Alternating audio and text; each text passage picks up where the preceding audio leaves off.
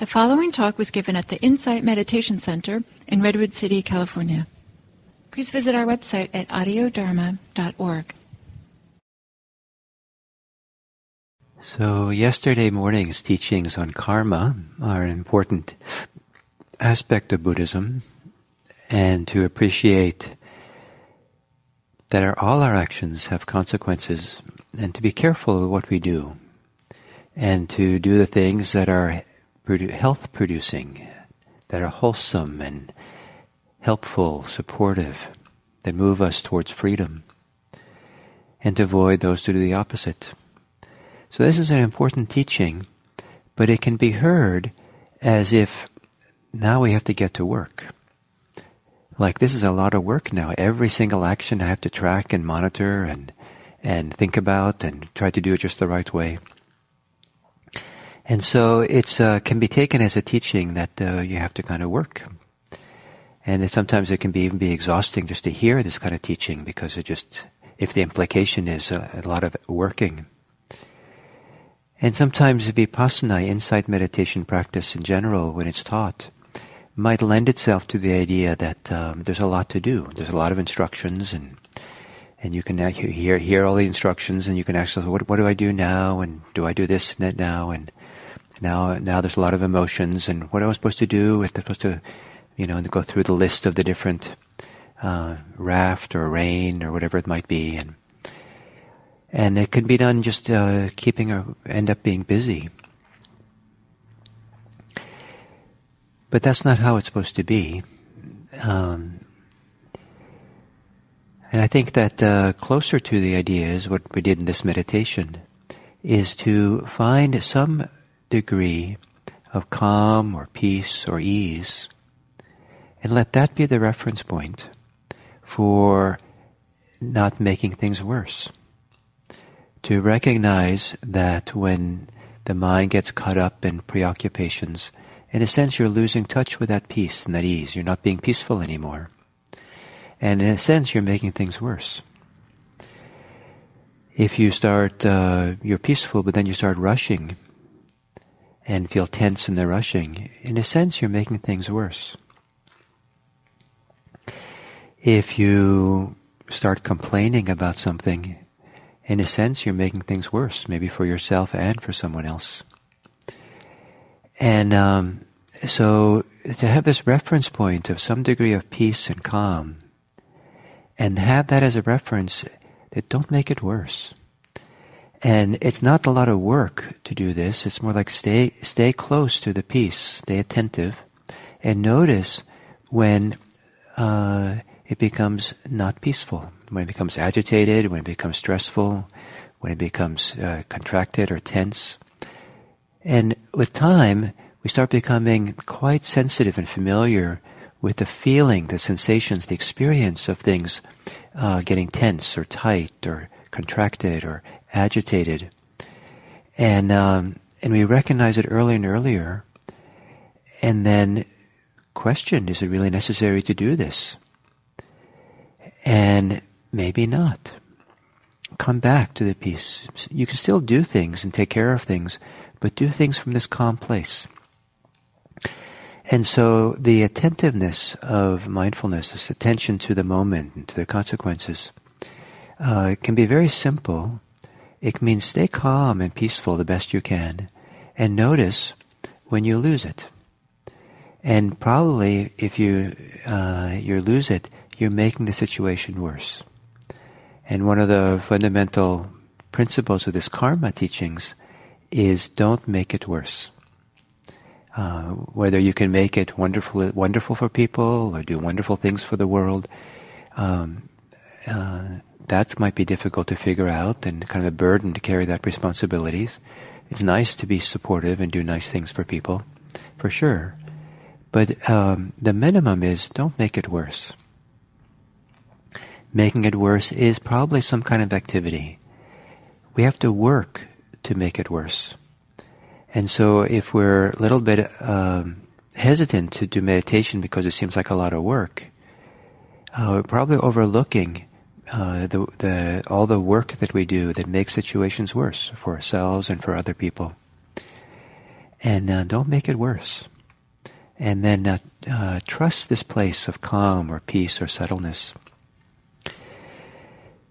And if you have this reference points of some modicum of peace and calm, and again, it doesn't have to be dramatic. I mean, it might not be, um, might be that you're quite agitated, but a little bit you have a sense, a sliver of calm. You have some sense of what it is.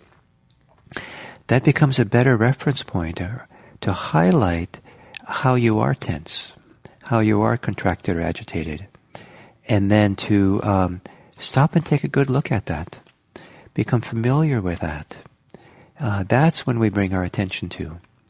Um, sometimes my instructions that I give myself, in, you know, what I do in meditation or in daily life, is um, I stop for suffering. I, go about my life peacefully, happily uh, along. But if I start suffering, if I start getting agitated or tense, that becomes a mindfulness spell. Okay, here's something I should pay attention to now. I should notice. Here's something for me to learn. What did I just do? What did I just believe? Um, what is arising out of me? What's the reactivity that's happening here? And those questions uh, of investigation, of looking at it, begins to take some of the authority away from it, uh, some of the automatic nature of it, so that I don't have to kind of uh, go barreling into uh, or participate in this suffering producing kind of state that I'm in. For some people, uh, it can. Uh, there's very strong counter forces to being peaceful and calm, and one of them is a belief that it's not okay. And the belief that we're supposed to be agitated or I'm so terrible person that I have to kind of make up for it and just kind of really try to run around and fix everything up and make everything safe and everything good and tidy. And being peaceful just means that I'm lazy or good for nothing or something and my worth is only found in doing. And so if I don't do something, I will have no inner worth. And this peace implies some kind of not doing. And so that, then where's my worth if I just sit and be calm? And this is, you know, uh, not necessary to think this way because it's possible to do all the things we are supposed to do, our responsibilities, with, through with our calm, with peacefulness. We can do it peacefully. We can do it calmly. And some people have found that they do things better that way. It's more effective. It has a better impact on others and on oneself that by the time some activity is over, we feel more settled or more focused than if we did it an agitated way and time it's over we felt we feel exhausted by it, tense by it. So this idea that uh, Buddhist practice is a lot of work um, is a misunderstanding that's easy to come up with. And uh, I like to think of it, it's almost the opposite. It's like the undoing of work.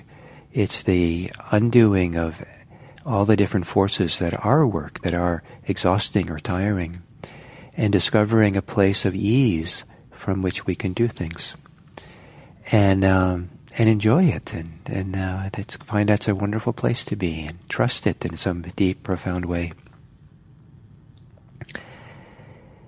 So, uh, in this way, the instructions in meditation that we give sometimes are not really prescriptive, less less than what we do, and more what we notice. uh, less what we're doing, but more what we're undoing. So if the attention is to uh, breathing, then it's noticing how we add extra work to breathing, to the attention to breathing, like you know, we're trying too hard and trusting that it's possible to do it in a peaceful way and relaxed way. If we bring attention to our body, feeling that we have to fix every ache and pain in the body, and so we get busy trying to focus on pain and get rid of the pain and do something with it, and and um, as opposed to just being peaceful with discomfort. Oh, I'm supposed to pay attention to discomfort. Let me do it peacefully and no agenda, no work. Emotions all these wonderful instructions we give on emotions can seem like a lot of work. But what is it like to be with emotions in a peaceful, calm way? And to use the instructions in emotion, emotions to support a peaceful way, a calm way. And thinking, you know, a lot of thinking makes it worse. A lot of thinking is difficult and stressful. But what's it like to hold that peacefully and look upon it kindly and, uh, and not be too caught and preoccupied by it? So,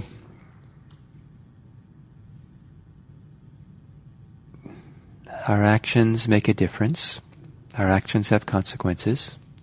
And the actions that are done peacefully will have peaceful consequences, at least locally. And the actions that are done in an agitated way, unpeacefully, will have unpeaceful consequences. So hopefully that simple teaching will encourage you to uh, stay peaceful and not to use Buddhism as uh, some as a as a, a lot of work.